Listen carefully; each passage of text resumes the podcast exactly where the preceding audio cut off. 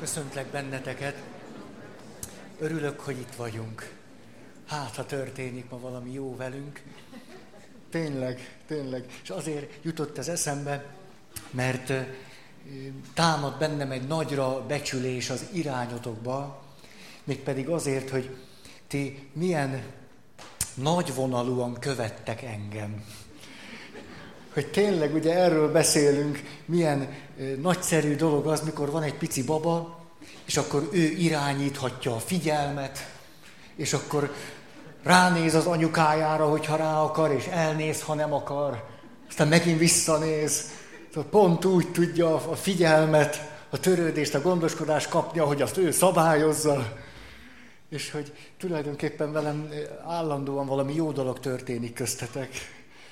Hogy figyeltek rám, és hogy ráadásul, ahogyan ez a téma egyre inkább közel jön hozzám, elégtelen önkontroll, önfegyelem és az ebből kapcsolódó belső hiedelem világ, és mindenféle eh, ehhez tartozó élet nehézség. Emlékeztek, arra jutottam a múlt alkalommal, hogy ebből adódóan azt mondjam nektek, hogy nem szeretnék sietni. Hogy micsoda ordító ellentmondás lenne az, hogy éppen nagy hangon beszélek arról, hogy már a gyerekvilágot is mennyire megterheli, és hogy a felnőtt világot mennyire boldogtalanítja az, hogy túl sok tárgy, túl sok választási lehetőség, túl sok információ, mindez nagyon gyorsan. Mi meg itt elkezdenénk rohanni sebesen, hogy újabb információkat mondjak nagyon gyorsan, mert rövid az élet. És hogy ezért le, lelassultam. És a, a nagyra becsülésem az ezt akarja kifejezni, hogy, hogy ti meg úgy tűnik, hogy hát nem lettünk sokkal kevesebben, hogy, hogy hajlandók vagytok engem követni, hogy le, lelassultok velem, és hogy kiszűrjük azt a felnőtt világot, ami nem jó nekünk. Valami ilyesmit próbálunk itt most és hogy már múlt alkalommal is azzal untattalak és frusztráltalak titeket, hogy nem mondtam semmi újat, hanem csak úgy körbenéztünk, úgy beleszagoltunk, akkor hátra mentünk, fölülről megnéztük, összefüggéseket nézegettünk, aztán vagy igazunk volt, vagy nem. Még az is lehet, hogy tévedünk. Ha miért ne lehetne? Kiderül egy, egy egyoldalúságunk. Szóval, hogy csak úgy körbenézünk, úgy vagyunk, és hogy lelassulunk, hát ha ebből is van valami jó. És hogy most tényleg nem akarok újabb és újabb fontos információkat mondani, csak megint még egy picit ücsörögni, tologatni a régi jó kis matchboxokat. Emlékeztek, tényleg, miért nem hoztam egy jó... Nincs valakinél egy matchbox. Legkomolyabban, kis autó, Maci, Maci van.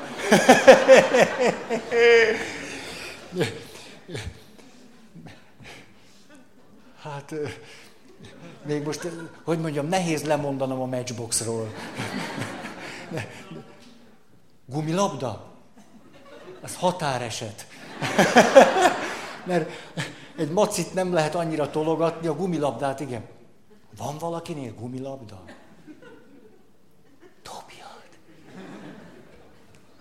Most a, ugye, azt szolgál mentségemre, hogy nagy fény van velem szemben. De jó, van, van egy gumilabdá. Pattogtathatom? Hoppácska!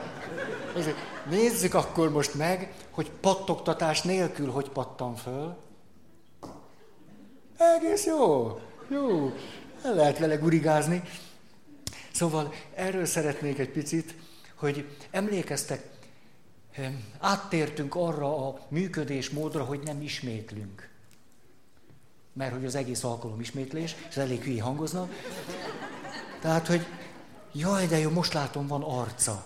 Na látjátok, ezért érdemes megállni. De jó, hogy nem mondtad. hogy nézzem meg. Ugye milyen érdekes. És kaptam egy labdát. Megnéztem, hogy hogy pattog, és el tudott volna telni úgy ez az alkalom, hogy nem veszem észre, hogy van arca. Hát ez de tanulságos. Megyek is haza. Ez nekem, nekem... Nem, már ez annyi információ, ráadásul élményszerűen, hogy nem, ez nem, nem. Nem, ez már...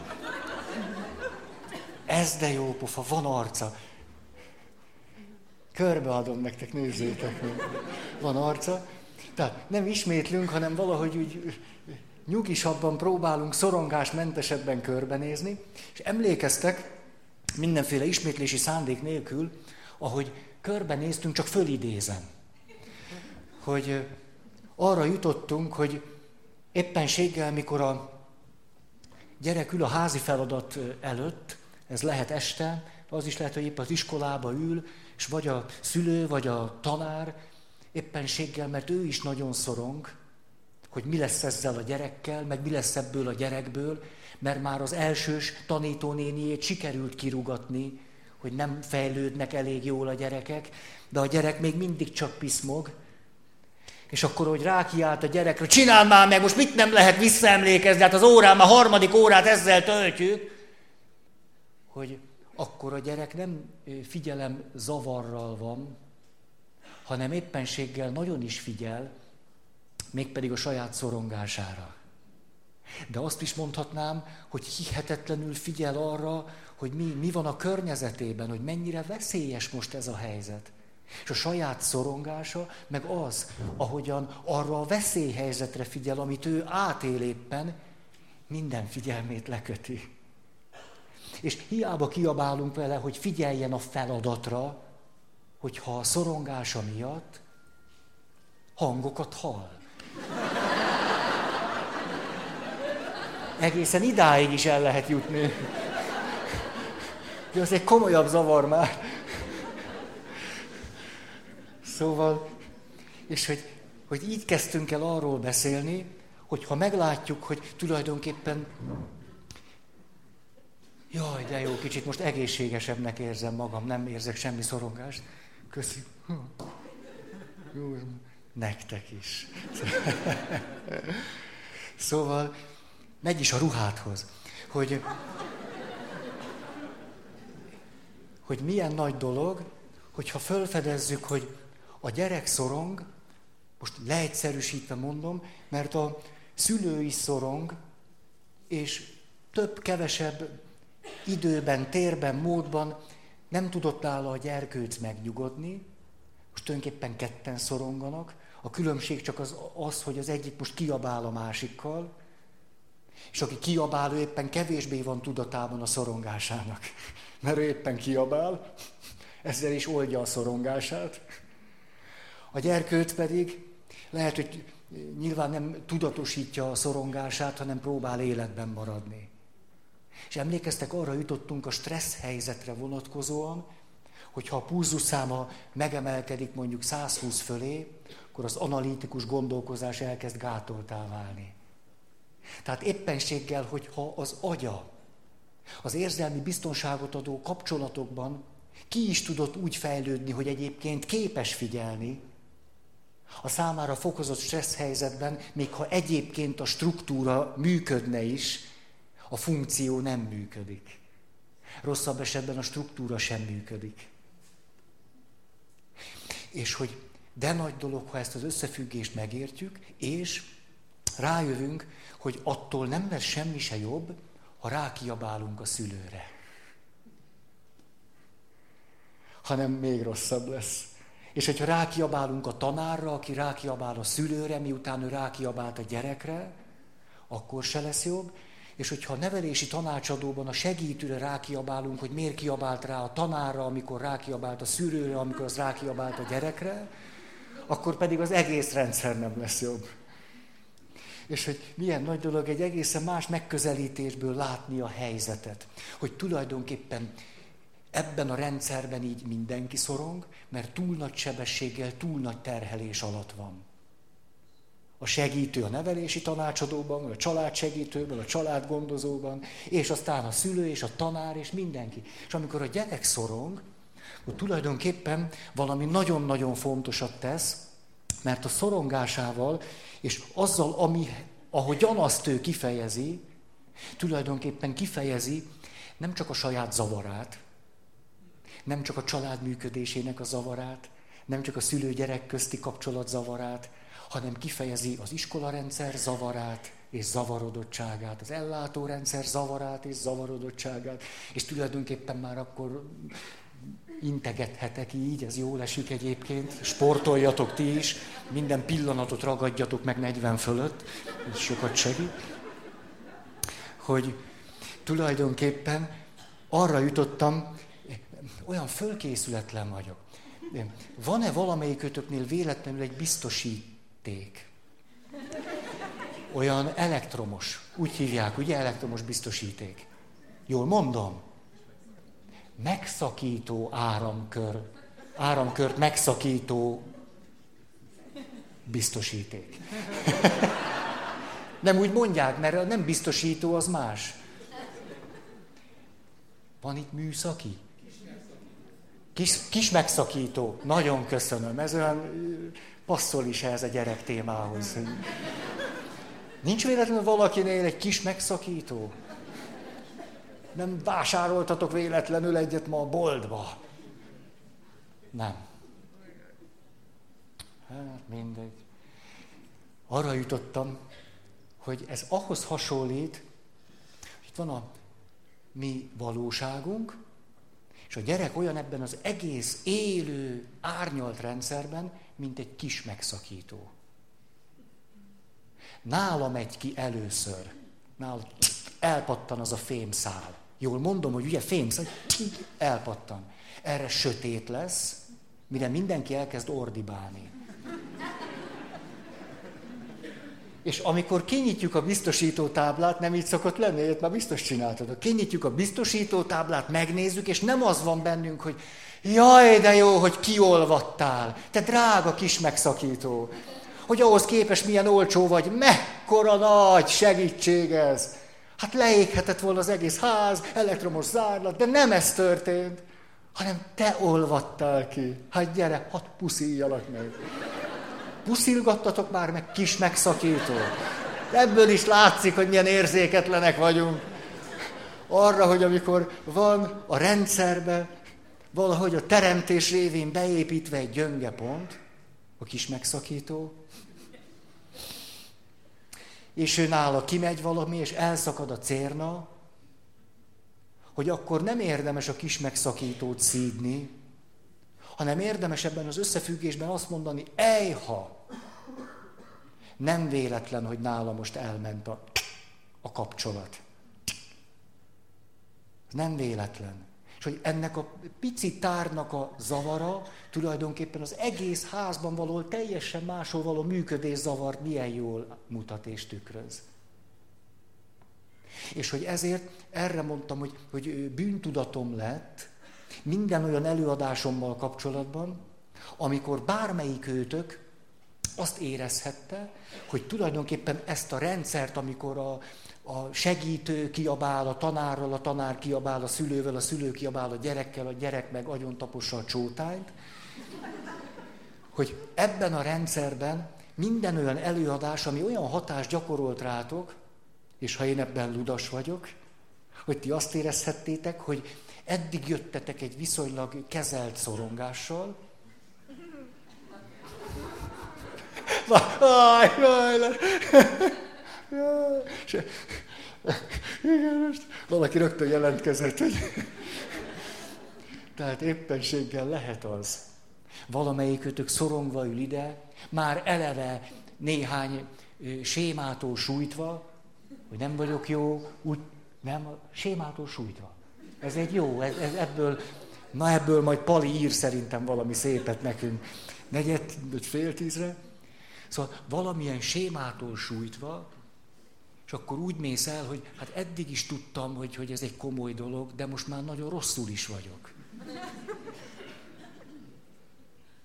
És ebbe az irányba szeretnék beszélni, hogy ugyanezt a logikát követve, hogy emlékeztek, beszélünk mindig arról, hogy minden sémához tartoznak érze, érzések, érzelmek, gondolatok, emlékek és fizikai állapotok, de ehhez képest egy szabadabb viszonyban kapcsolódnak a cselekvési módjaink, mert a cselekvési mód valamiképpen válasz arra a helyzetre és élményre, ami a sémát alapvetően jellemzi. És akkor emlékeztek, ez a három alapvető cselekvési mód, hogy belemegyek a séma logikájába, a szerint működök, a másik, hogy hátralépek, és megpróbálom megkivélni magam mindentől, ami kiváltja belőlem a séma által diktált érzelmi, fizikai, indulati, bármilyen reakciót. És a harmadik nagy csoport, amikor túl kompenzálom a séma által diktált késztetéseimet. Ugye ez megvan nektek. És azt nem tudom például, hogy amikor ezekről beszélünk, tehát például a mostani sémánál, ha valaki a séma logikája alapján cselekszik, ő mit fog csinálni? Abba, hogy mindent, ami őt untatja. Ha valami számára erősebb érzelmi terhet jelent, mint amit bírna, akkor rögtön valami érzelmi indítatásból, gondolkozás nélkül megfügg, az csinál valamit. Akkor ő cselekszik a séma logikája alapján. Ha nem akarja megélni ezt a saját élményvilágát, amit a sémával tudunk leírni, akkor például hátralép, és azt mondja, hogy én sem olyan helyzetet nem akarok vállalni, amiben ennek a nyomását érzem. Hogy nem, nem vállalok én se felelősséget, se kapcsolatokat, semmit. Kicsit hátra lépek, mert így meg tudom magamat óvni. És a harmadik pedig, amikor valaki elkezdi túl fegyelmezni, túl kontrollálni magát. És most azt szeretném mindenhez hozzáfűzni, hogy tulajdonképpen mind a három magatartás módnak óriási erényei vannak.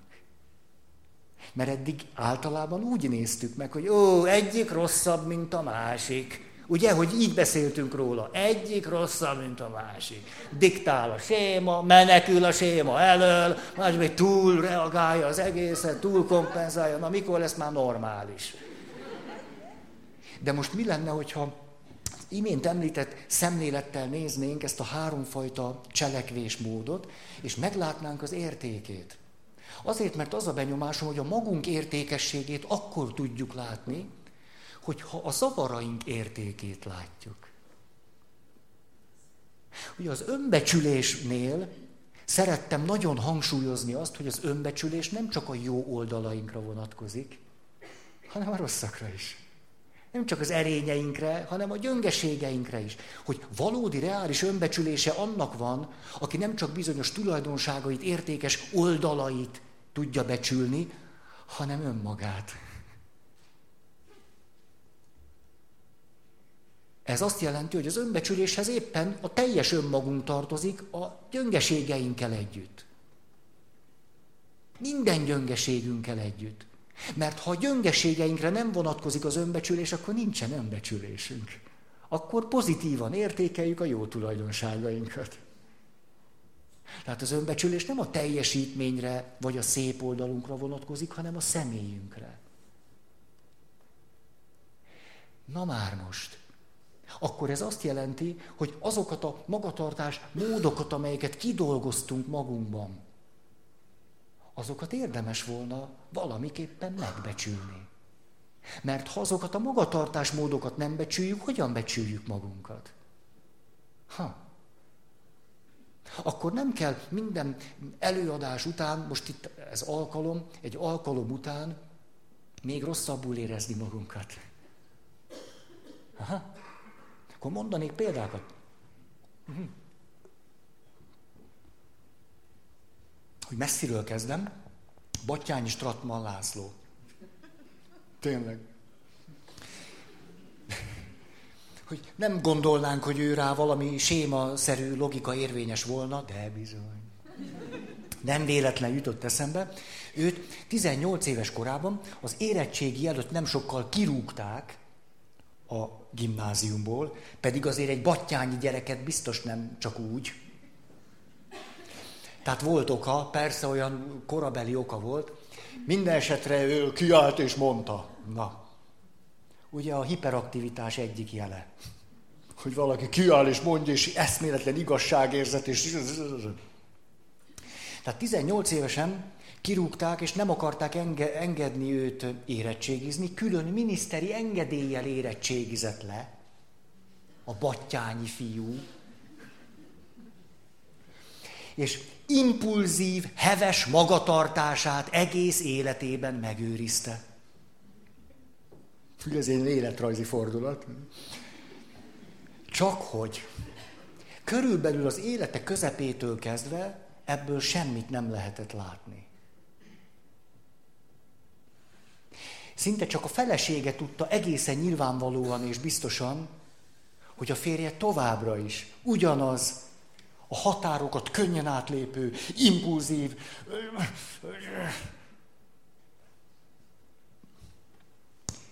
Batyányi Stratman László, akár még így is merném mondani, a saját alaptermészetének ezt a belső logikáját túlkompenzálta. Ő rajta semmi ilyet látni évtizedekig nem lehetett. Hát ha valaki valamilyen magatartás, módot vagy formát soha nem mutat, az is túlzás, nem?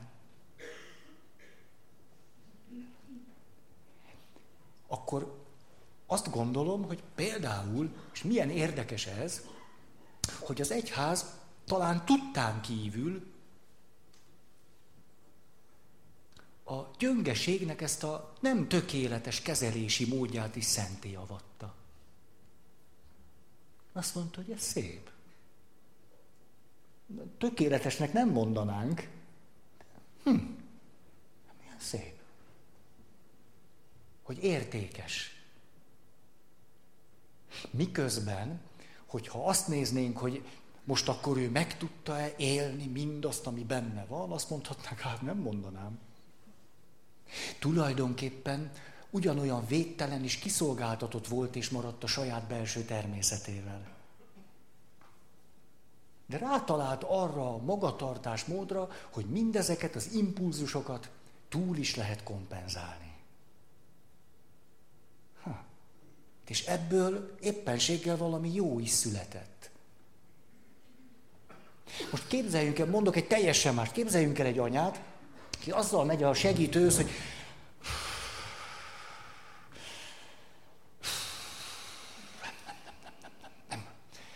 Most már ez így tarthatatlan, mert tulajdonképpen alig tudtam ide eljönni. Hát a férjem hozott el. Nem, nem tudok, van jogosítványom, de nem tudok vezetni.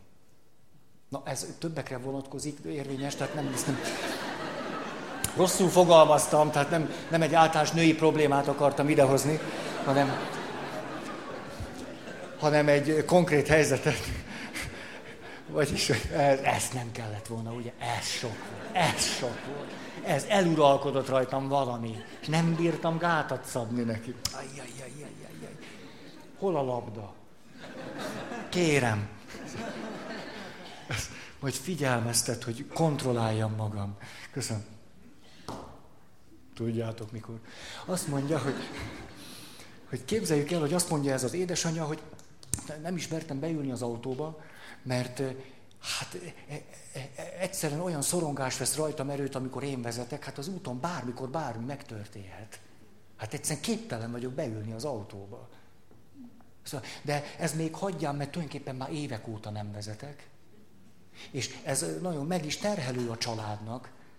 De most az a nehéz, hogy vasárnapon az egész család, apa, gyerekek kitalálták, menjünk el biciklizni. De én már nem tudok velük elmenni. Hát egyszerűen képtelen vagyok már fölülni a biciklire, mert nem tudok olyan helyen biciklizni, hogy ne szoronganék. Hát ha hátul biciklizek, akkor látom a gyerekeket, és minden fantáziám, ez, hogy ki üti majd őket el. Ha elől biciklizek, nem látom, mi van velük. Hát képtelenség elől menni. A középen mindig nézegetek hátra, a tiszta életveszély, nem, egyszer nem tudok elmenni. Most nem egy hétvége volt, hogy a gyerekek meg az apjuk mondták, hogy gyere anya, menjünk ide-oda, és nem, nem tudok velük menni, egyszer otthon maradtam. És a, tulajdonképpen a gyerekek meg adnak már egy csomó visszajelzést nekem, a sereg visszajelzés arról szól, hogy jaj, anya, ne féltsél már minket annyira, jaj, ne aggódjál már, hogy engedj már el minket ide, hogy te mindig megmondod, hogy mi hogy legyen. Hát meg is mondja. Hát ez egy zavar. És nagyon könnyen történhet az meg velünk, hogy látjuk ezt a zavart, és már ülünk is le, és már tudjuk is, hát ezzel valamit csinálni kell. Ugye? Hát ez egy csúnya zavar. Túl kontrollálja a gyerekeket, túl fegyelmezi, túl, túl, hát valami normális vágásba kell. Aha.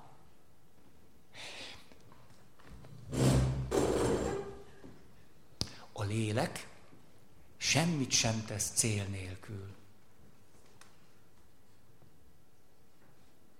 Ha az anya ezt csinálja, annak biztos van valami célja. Még csak nem is azt mondanám, hogy oka, hanem célja. De mi lehet ennek a zavart mutató cselekvés formának a célja? Megkérdezzük például az anyát. Hát kedves édesanya, ugye szívesen kérdeznek meg valakit, kedves édesanya. Hogy mióta csinálja ezt így? Nem azt kérdezem, hogy mióta szorong ilyen erősen, meg mióta, kon, nem tudom, nem, hogy mióta aggódik ennyire, meg mióta fél ennyire, hanem azt, hogy tulajdonképpen mióta csinálja azt, hogy mindent próbál a kezébe tartani. Ezt mióta csinálja. Szóval. És akkor szép lassan eljutunk a gyerekkorhoz. És a gyerekkorban például ez az asszony azt mondja, ó, oh, jaj, jaj, jaj, jaj. Mikor kezdtem ezt el csinálni? Nem is tudom, nem is tudom, nem is tudom, hát talán, talán. Hát nem is tudom, hát ez nagyon korán. Hát én szerintem ezt nagyon korán elkezdtem csinálni. Hát nagyon korán, nagyon korán a játékaimat is mindig így nagyon rendeztem, és akkor már emlékszem 6-7 éves koromban, hogyha valamit gyűjtöttem, azt mindig ilyen nagyon pedánsan raktam sorba, és mindig az a szalvétákat gyűjtöttem, azt mindig az élét nagyon. És hát tulajdonképpen miért csináltad ezt? Hát valami célja biztos volt. Hát tulajdonképpen az apám alkoholbeteg.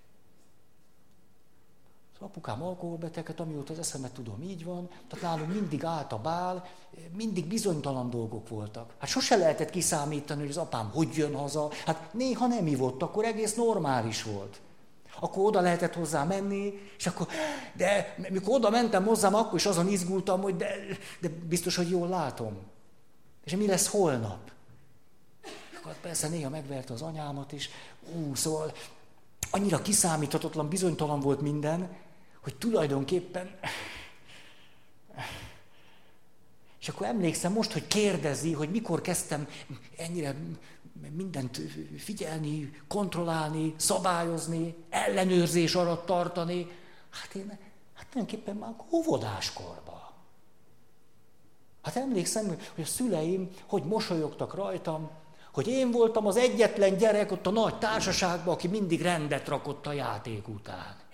Ha mondták, hogy ilyen gyerek nincs is.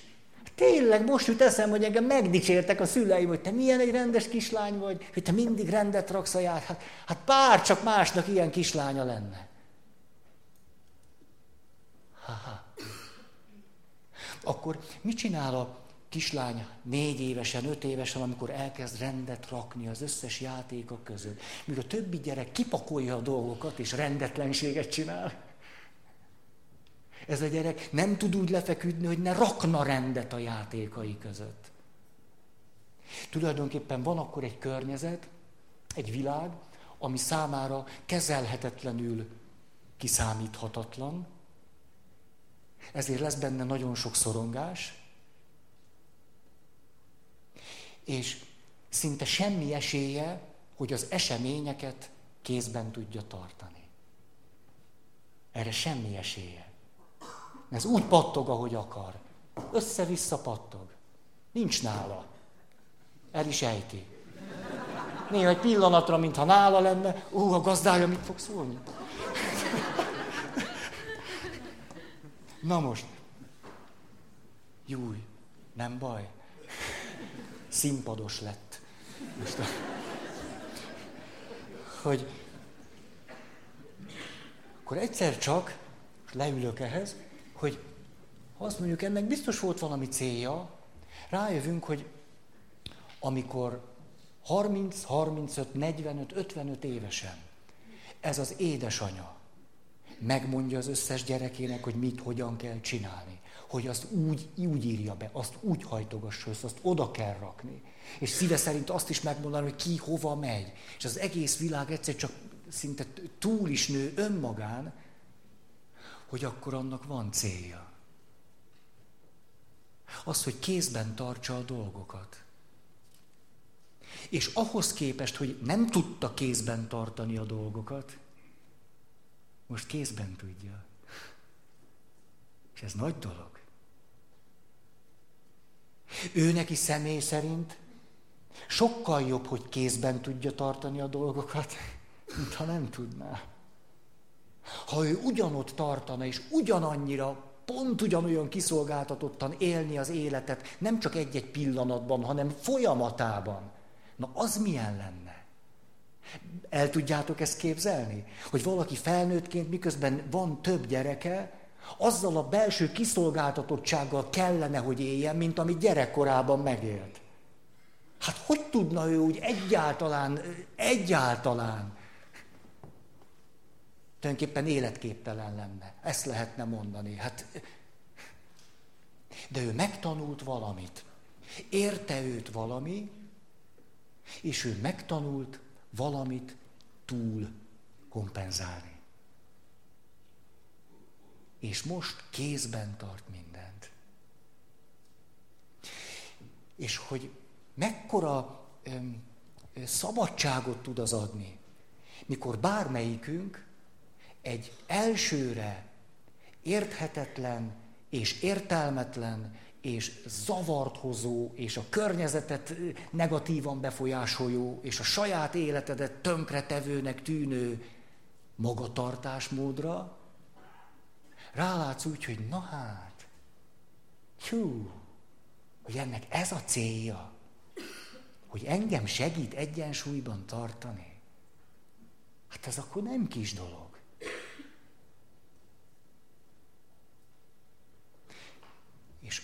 Az egy következő lépés, hogy ahogyan megértem saját magam, ha valaki megérti a zavarát, akkor sokkal jobban megérti magát. Minél jobban meg tudom érteni magam, annál inkább lehet reálisan pozitív önbecsülésem. Most lehet, hogy én kifejezetten hülye módokat találtam arra, hogy életben maradjak. Na de ha látom, hogy a zavaromnak van valami célja, és értelmes, hogy a lelkem nem csinálta azt cél nélkül, és most sem csinálja, és hogy ez hogyan fejlődés az én élet történetemben, akkor akármilyen furcsa is, de megláthattuk azt, hogy miért mondom, hogy reális, hogy valaki akármilyen gyönge is, reálisan pozitív önbecsülése lehet hogy ez nem egy szépelgés, meg egy kedves gondolat, hanem lépésről lépésre bejárhatok egy utat, ahol arra a meggyőződésre jutok, hogy na hát. És a következő lépés az, amikor ezt, ezt meglátom, és akkor azt mondom, hogy, hogy igen, hú, de jó, látom, látom a célját, az értelmét, meg tudom magam becsülni, és, de hogy azért ez egy kicsit sok. Végül is azért ez sok. És amikor én azt tudom mondani, hogy hát végül is azért ez már egy kicsit sok. Már nekem is. Na ott indul el egy belső változásnak a belső eh, motivációból kiinduló folyamata. És hogy ez mennyire nem szokott elindulni abból, amikor az emberrel ordibálnak. Nem nagyon szokott elindulni. De mikor egy alkoholbeteg azt mondja, hogy egész életemben, évtizedeken keresztül arról beszéltek nekem, hogy rakjam már le az italt, hogy ne igyak többet. Lebírja rakni? Nem. Mert, mert mikor azt mondják neki, hogy nem szabad innod, akkor ő mit mond? De szabad. Hát nem, ez egy normális reakció. Nem szabad, hogy ne volna szabad. Nagyon is szabad. És amikor azt mondjuk, hát de ide figyelj, nem veszed észre, hogy amikor alkoholizálsz, az hogy tesz tönkre mindent? Egyébként ezt ő is tudja, különben nem inna még annyit. Akkor azt mondjuk neki, hogy tehát, ha iszol, az rossz. Mire ő tudatosan vagy nem tudatosan azt mondja, és egyébként igaza van. Hát, ha csak rossz lenne, biztos nem innék. Tehát akkor egy nagyon sajátos ellentmondásba, vagy a feszültségbe kerülünk, mindenki azt mondja, hogy az ital rossz. Azt mondja, hát lehet, hogy rossz, de mikor iszom, nem érzem olyan rosszul magam. Hát ha nem volna célja az ivásának, amit a lelke valamikor megengedett neki, valamiért engedte meg, akkor nem inna. És ezért ez egy valódi történet. Egyszer csak azt mondja ez az ember, miután 125 ezeren elmondták neki, hogy inni rossz, tulajdonképpen ő egészséges volt, azt mondta, hogy nem. És igaza volt ebben. És akkor egyszer csak azt mondja, hát mindenki azt mondja nekem, hogy nem szabad innom. Hirtelen rájöttem valamire. Hát nekem szabad nem inni. Szabad inni, és szabad nem innom. Jé, ja, hát ha szabad, hát akkor nem iszom. Ez megtörtént. Jó, hát ha én szabad nem innom, akkor nem iszom többet. És nem is ivott. Ezzel azt akarom nektek mondani, hogy érdemes a szó jó értelmében feje tetejére állítani azt a világot, amiben vagyunk. Ugye, amit úgy írtunk le itt, hogy a gyerek szorong, de ezt nem veszük észre, ordibálunk vele, vele ordibál a tanár, a tanárral, és mindenki meggyőződéssel teszi azt, ami egy kicsit se segít. És az előadó pedig előadja mindezt. És akik kevésbé szorongtak, jobban szorongva mennek haza. Hogy ez a rendszer. Hogy és akkor jó előadásokat tartunk ebből. Szóval, ha a zavarainknak az értelmét meglátjuk, hogy mi volt a célja annak a magatartás formának, amit nem tudatosan, de a lelkünk értelmet és célra törést nagyon is magába hordozó működésmódja megtett, hely, valami fontos lépést tettünk. Szinte minden zavarnál ugyanígy járhatunk el, hogy egy picit máshonnan lássuk. Akkor a gyerek zavara, aki rohangászik, emlékeztek, rohangászik. Most megint hallottam egy történetet rádióba, hogy 45 perc alatt számolta valaki, a gyerek majdnem százszor áll föl, állt föl a helyéről, hogy jelentkezzen. Hogyha én ezt a hagyományos, szokásos logikánk szerint nézem, ez a gyerek elviselhetetlen. De ha nem onnan nézem, és azt mondom, hogy valami célja van ennek a magatartásmódnak, és ráadásul üzenetértéke is van, és ráadásul ő neki egészségedre. Ez valamilyen belső haszonnal kell, hogy járjon. És akkor elmegyünk a családjába, és például mit veszünk észre, hogy nem foglalkoznak vele. Hogy tárgyakat kap, de figyelmet nem. És ezért a lelke elég egészséges ahhoz, hogy azt mondja, hát otthon csak egy apa van, meg egy anya, apa úgyis mindig késő jön, na most egy szem anya, meg még vannak a tesóim, itt nem nagyon rugok labdába. Na de az órán. Hát itt van egy kirendelt személy. A fizetését is ezért kapja, hogy ránk figyeljen. Anyának nem adnak ezért pénzt, de ő meg kap. Most emelték föl neki, úgyhogy... Százszor is felállok. És mi történik egyébként ő vele? Szerintetek egy gyerek, aki százszor föláll, kap kitüntetett figyelmet? Na, na, hogy kap. Ugye annyit kiabálnak vele, mint a fene. Ugye itt válik aztán nyilván kritikussá. És hogy miért nem hagyja abba, miközben kiabálnak vele, az is érthető. Hiszen pontosan azt a figyelmet kapja meg, ami miatt elkezdte ezt a magatartásmódot csinálni, amivel próbálja önmagát gyógyítani. Tehát most így mondom sarkosan, azt is mondhatnám, hogy ha megdicsérik, mert jól felel, ha ordítanak vele, hogy mit ugrál, ő akkor is jól jár. És erre azt kellene mondanunk, hogy értelmetlen? Vagy hogy céltalan? Akkor volt egy tanár, e, ennek a e, fiúnak a tanára. Azt mondta, erre a gyerekre külön készülök. Tudom, hogy bemegyek ebbe az osztályba, tudom, hogy ez a gyerek ilyen. Kidolgoztam, egyre jobban kidolgozom az eszköztáram, mit kell vele csinálni. Hogyan kell egy mondattal, egy szóval, egy pillantással, egy mozdulattal kezdeni vele valamit. És amikor a tanár azt mondja, hogy nem azzal foglalkozik, hogy szídja ezt a gyereket, hanem azt, hogy azt hiszem, hogy külön föl kell rá készülnöm, mert ezt fogja csinálni, ezzel elismeri, hogy amit csinál, annak van valamilyen célja vagy létjogosultsága, egyszer csak elkezdi megadni pont azt a figyelmet neki, amire szüksége van. Ez nagyon szép. Nektek is szép. Szép. És hogy mi van akkor, most nézem az órám, na még van fél óra. Iszom egy picit. Kiszáradtam. Hmm.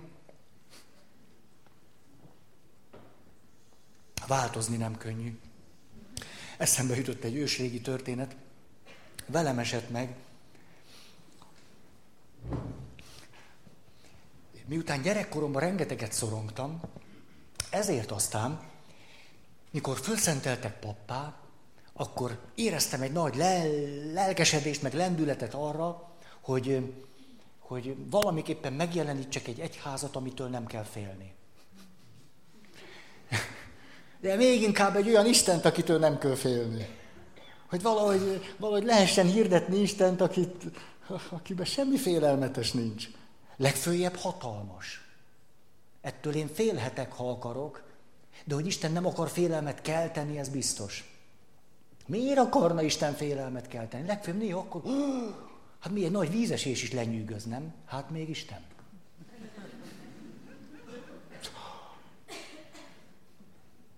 És akkor emlékszem, hogy ugye, mindig a fiatal papokat ide-oda helyezik, akkor hát nyilván sok idős atya van ott körülötte, és akkor lehet az idős atyáktól tanulni. Na de én elég, hogy mondjam,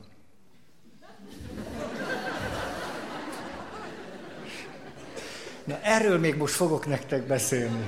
Ó, na, ez egy nagy téma, majd most láttunk egy... Szóval, csak odaadom ezt neked, emlékeztes, hogy valamit ne felejtsek el. Jó? De megmondom neked, hogy mit. Nem most, nem most az emléke, Feri, ne felejtsd el, de pont azért értitek, akkor egy zavar fog beállni.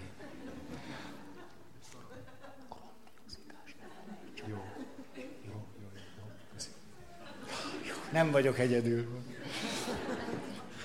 Szóval bennem volt azért némi, hogy mondjam, evangelizációs lendület, amit kiterjesztettem a paptársaimra is.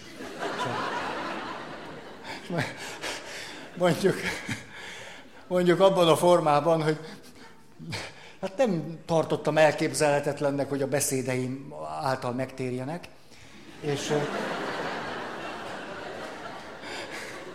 Erről akarok majd beszélni, ugye, mert kicsit meredek. Kell hangzik, miközben nem az. Na szóval, ugye az a régi módi, el van szakadva az ingem. Észrevettétek?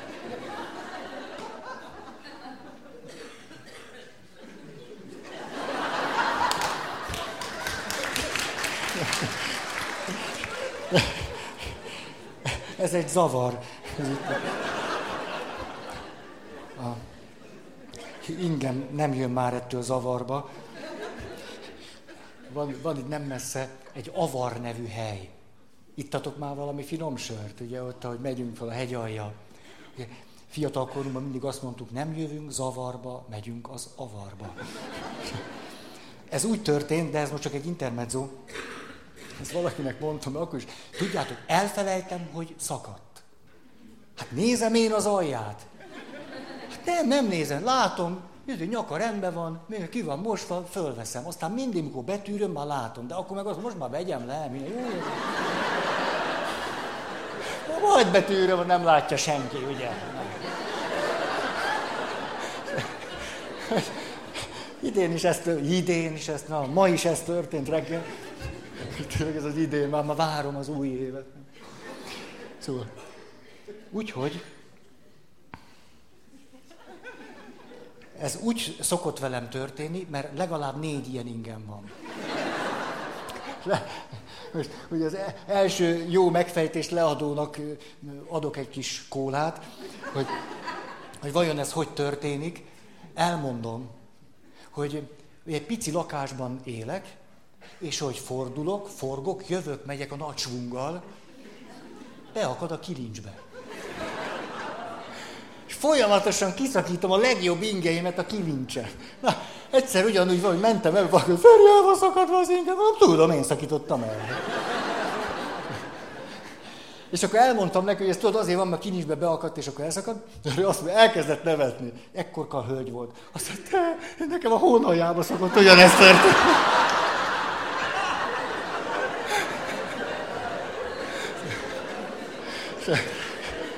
Látjátok, a magasságnak vannak előnyei, mert én tovább tudom hordani. Ugye? Te meg ugye, hogy néz neki, ugye, hogy csinálsz ilyen pántos cuccot belőle. De ahhoz már kreativitás is kell. Na.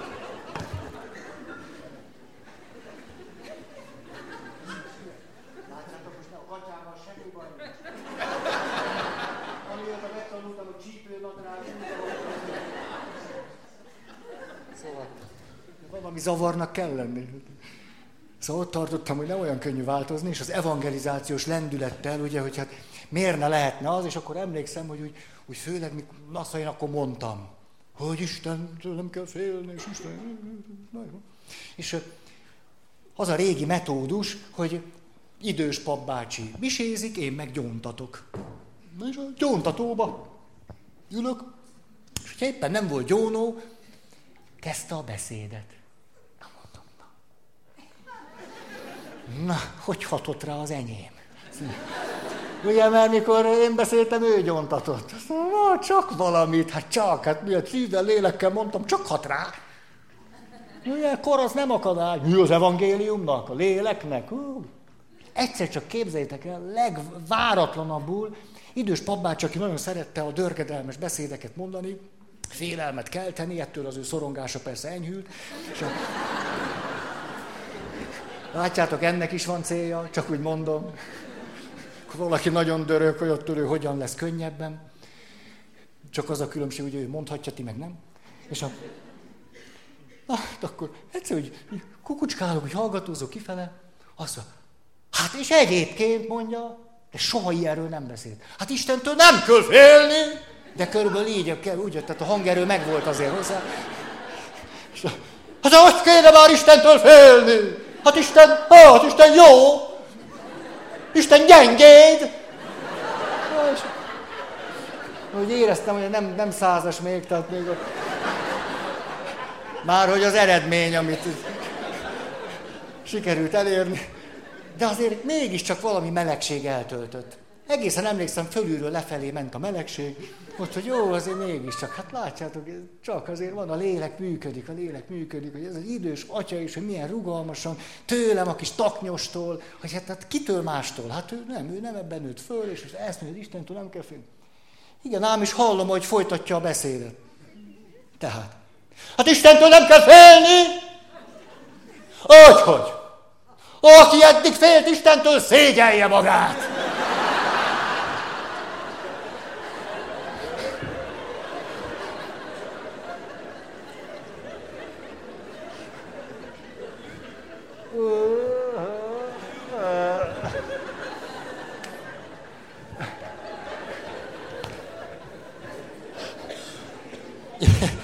És így fiatal papként megtanultam, hogy változni nehéz. És egy hosszú folyamat eredménye szokott lenni, hogy még ha úgy föl is csillan a remény, azért a sokszor elhamvad. Mert a régi kerékvágásnak mégiscsak nagy ereje van. Szóval, ezt azért mondom, hogy itt ülünk, és akkor már így kéne változni, meg fejlődni, meg úgy. Tudjátok, na most ez nem lehet igaz. Tehát a padlón egy női hajszál rámugrott. Ez a veszélyes helyet. Hogy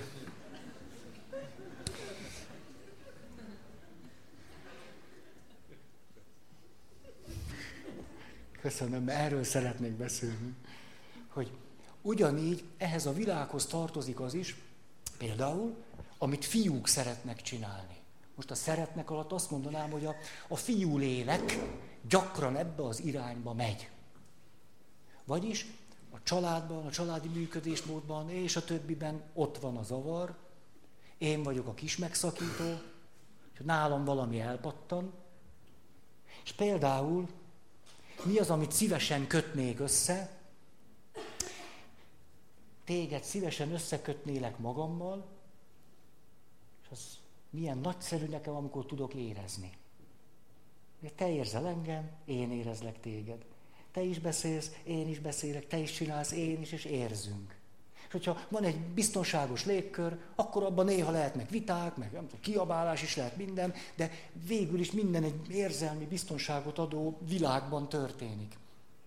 Ezért merhetünk érezni. Emlékeztek a síelő, akinek eltörik a lába, és mert van segítség, hát ordíthat. Fájhat neki, átélheti, mert tudja, hogy van segítség. Na de itt vagyok, én vagyok a kis megszakító. Kicsi. És nincs meg az érzelmi biztonság. Fizikailag bántalmaznak. Verbálisan bántalmaznak, elhanyagolnak. Sokszor ezek persze együtt vannak. Mit fogok csinálni? Megszakadok. Megszakítom azt az összefüggést, hogy érezzek. Nem akarom, hogy az onnan ide átmenjen. Nem akarom, hogy ez, ez, ez innen ide jöjjön, ez onnan ide jöjjön, onnan ide jöjjön. Nem akarom. Ha nem akarom, ez nem tudatosan nem akarom, hanem hát, szeretnék életbe maradni. A lélek nem tesz semmit cél nélkül. Ezért kisül a megszakító, és attól kezdve sokkal kevesebbet érzek. Hát ez milyen jó nekem. Nagyon jó nekem. Ha mindent érezni kéne, amit itt érezni lehetne, ha pont azt érezném, ami a helyzet realitásából adódik, akkor bele kéne pusztulni. És a lelkem azt mondja, hogy szakítsuk azt csak meg ezt, ne kelljen érezni, akkor ott már nem jön át. Nem jön. Nem. És megkérdezik 30, 40, 50, 60 évesen, hogy na milyen volt a gyerekkorod? Jaj, nagyszerű volt. Akiket ö, igazán komoly bántalmazások értek, nem egyszer ezt mondják. Mikor valaki például egy hosszabb segítői folyamatban eljut oda, hogy elkezdi mondani, hát tulajdonképpen apám mi vette a nadrágszíjat, akkor tudtam, hogy verés lesz. Akkor jó, megvert, megvert. Ugye anyám megnézte, azt mondta, erősebben is, megérdemli. És akkor mondjuk a segítő azt mondja, hogy hát tudja, ez egész vérfagyasztó nekem. Hát egész, mert meg ijedek, ahogy beszél arról, ami történt. Hogy hát ez, ahogy hallom, ez egy rendszeres fizikai bántalmazás. Ezt még hallani is fáj. És lehet, hogy 60, 40, 70 évesen életében először valaki azt mondja, hogy igen. Ja, hát, de hát nálunk ez volt a normális. De hát emlékszik, mondjuk visszakérdez a segítő, hogy emlékszik, mikor először találkoztunk, volt az vagy negyedéve, megkérdeztem magától, hogy, hogy hát érte el valami bántalom. És akkor maga azt mondta, hogy nem, nem, nem emlékszem, semmi, semmi különös nem volt hogy akkor ezért mondta, hogy semmi különös nem volt, mert magának ez volt a természetes. Ugye, sokan, akik sok bántalmazáson esnek át, azt gondolják, hogy a bántalmazás annál több, mint amennyit ők kaptak. Hogy hát az a bántalmazás, mert ő belenőtt valamibe, amire azt mondja, hogy ez a normális. Hát akkor aztán nem is gondoltam, hogy ez, ja, hogy akkor ez akkor az fizikai bántalmazás. De most nem csak a neve van meg, hanem a segítő már is elkezdte mondani az érzéseket. Nem, hogy maga biztos, ú, hát ez nekem fáj. Hú, hát ez, ez vér, fagyasztó, ahogy hallom. Hm? Mit csinál nagyon sok fiúgyerek? Kis megszakító elpattam, de valahogy élni kell. A lélek nagyon ügyes. Azt mondja, én a gazdit megmentem. Tehát nem lehet, hogy ne éljen. Gazdinak élni kell. Aj, amit én tudok, megteszek érte. Érzések el, de akkor, akkor miből megy az élet? Gyerek elkezd fantáziálni. Kitalálja, hogy ő egy hős, bemegy az osztályba, elkezd történeteket mondani magáról, mindenki tudja, hogy nem igaz, de ő benne él. Ezt úgy lehetne mondani, hogy a hatalmas önmagával azonosul. És elkezd ebben a hatalmas önmagában lenni. A grandiózus önmagában. Aha. És akkor például ő lesz az, akinek a mai világ a mai világ jót tesz és rosszat abból a szempontból, azt mondja, csinálj karriert! És azt mondja, hogy csinálok is, apám, csinálok is. És hogyha a cég úgy működik, hogy a lehető legnagyobb profitot érjük el, és az ember nem számít, akkor ő ezt simán meg tudja csinálni. Hiszen a megszakító még nem került kicserélésre, ő nem is érzi. Hát a sajátját se érzi. Nem érzi. Ezért, hogy ő megy a karrier útján, és letapos mindenkit, tulajdonképpen azt a működés módot gyakorolja, ahogy pici korában, lehetett négy éves, nyolc éves, kilenc, megtanult életben maradni. Vagyis azzal a fantáziával él, hogy ő erős, ő hatalmas, rajta semmi nem fog ki. Hogy amikor megversz, kiröhöglek. Ez ez. A nagyzásos fantáziák. És mi azt mondjuk, gátlástalan. Egyébként az is. De mitől lett gátlástalan? Pont erről beszélünk. Szüksége lett valamikor gátlás talannak lennie. És akkor ő segít neki életben maradni. Ha ő fölismeri, hogy tulajdonképpen miért is csinálja ezt, hogy ez hogy segítette egész életén keresztül, ha ő ezt fölismeri, és mi elismerjük, hogy ez nem volt cél nélkül, akkor van a legnagyobb esélyünk, hogy ő maga azt mondja, hogy na jó, jó, de azért ez, ezért sok. Hát azért ez sok. Hát jó, még a munkahelyemen hagyján, de hát tulajdonképpen a feleségem már harmadik is megy el. Hát azért ez most mások. Most ha mind a három ugyanazt mondta. Most lehet, hogy van benne valami. Hát most már Hát ezt a harmadikat nem kéne, mert egyébként jó főz.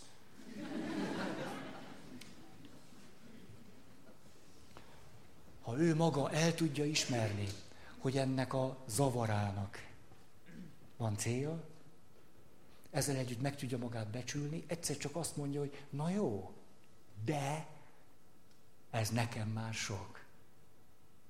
És az utolsó, hogy Miért tudunk nehéz helyzetbe kerülni? Majdnem biztos vagyok benne, hogy sokan, akik itt ültök, kerültetek ebbe a nehéz helyzetbe. Vagyis, hogy akarva, akaratlanul is fejlődünk. Ti ráadásul egész biztos, hogy igényesek vagytok. Ugye itt ültök, valami, valamit kell csinálni.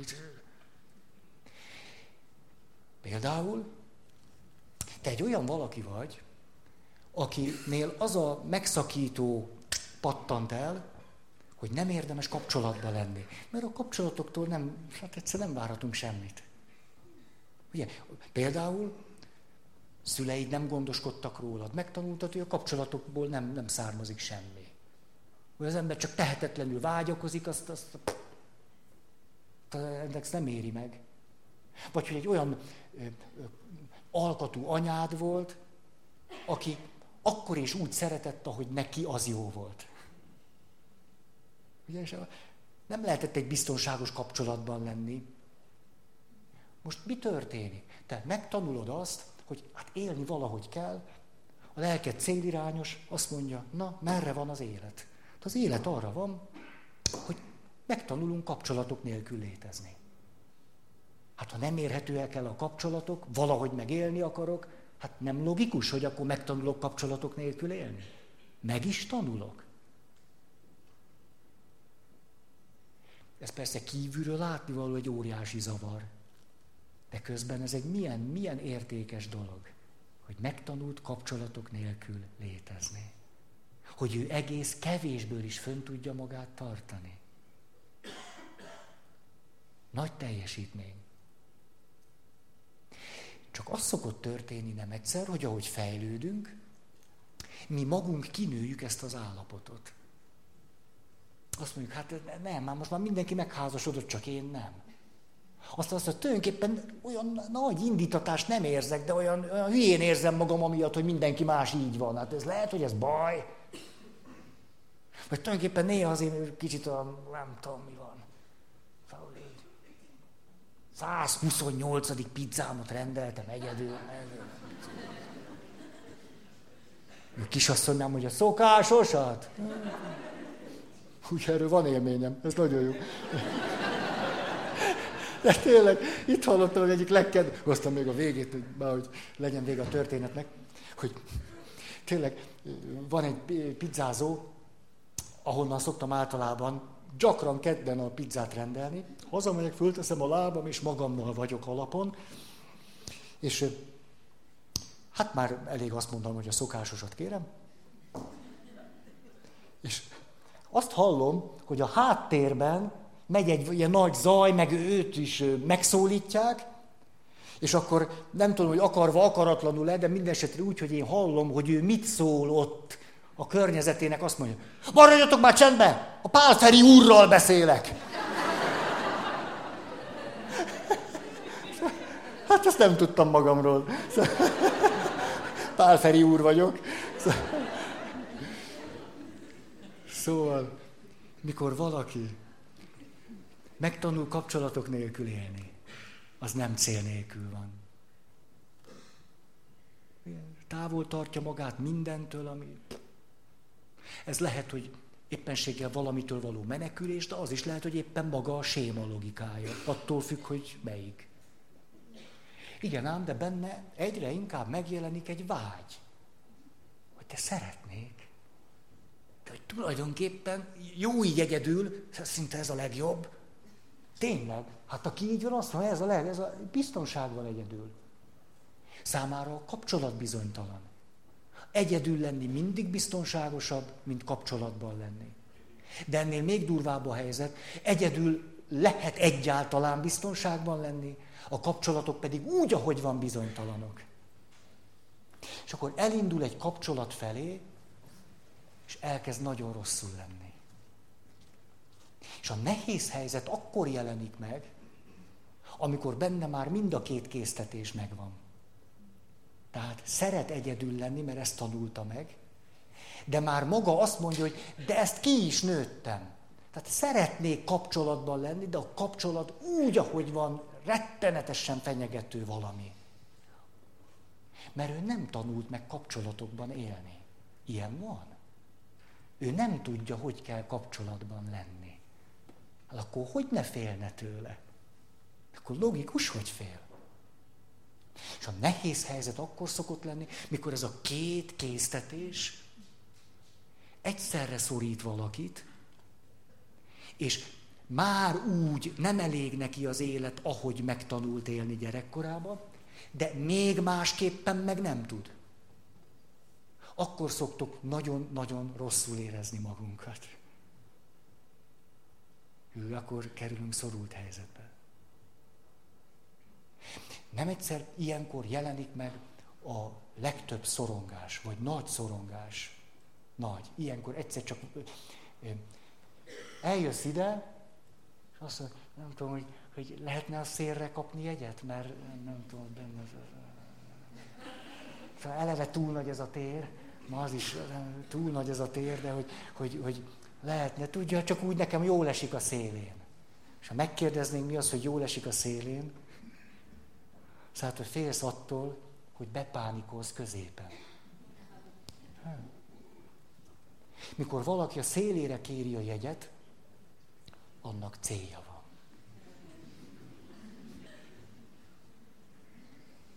Na jól van. Most nem tudom, hogy van öt perc, de... Szerintem elücsörgünk addig.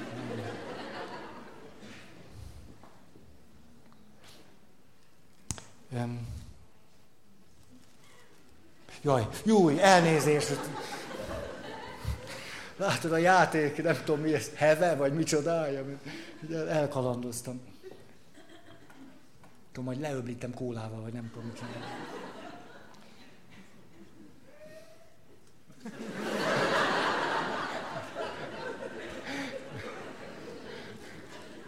Jó.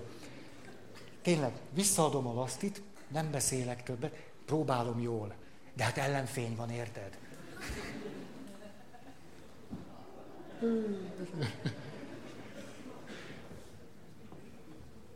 Akkor nagyon köszönöm a figyelmeteket.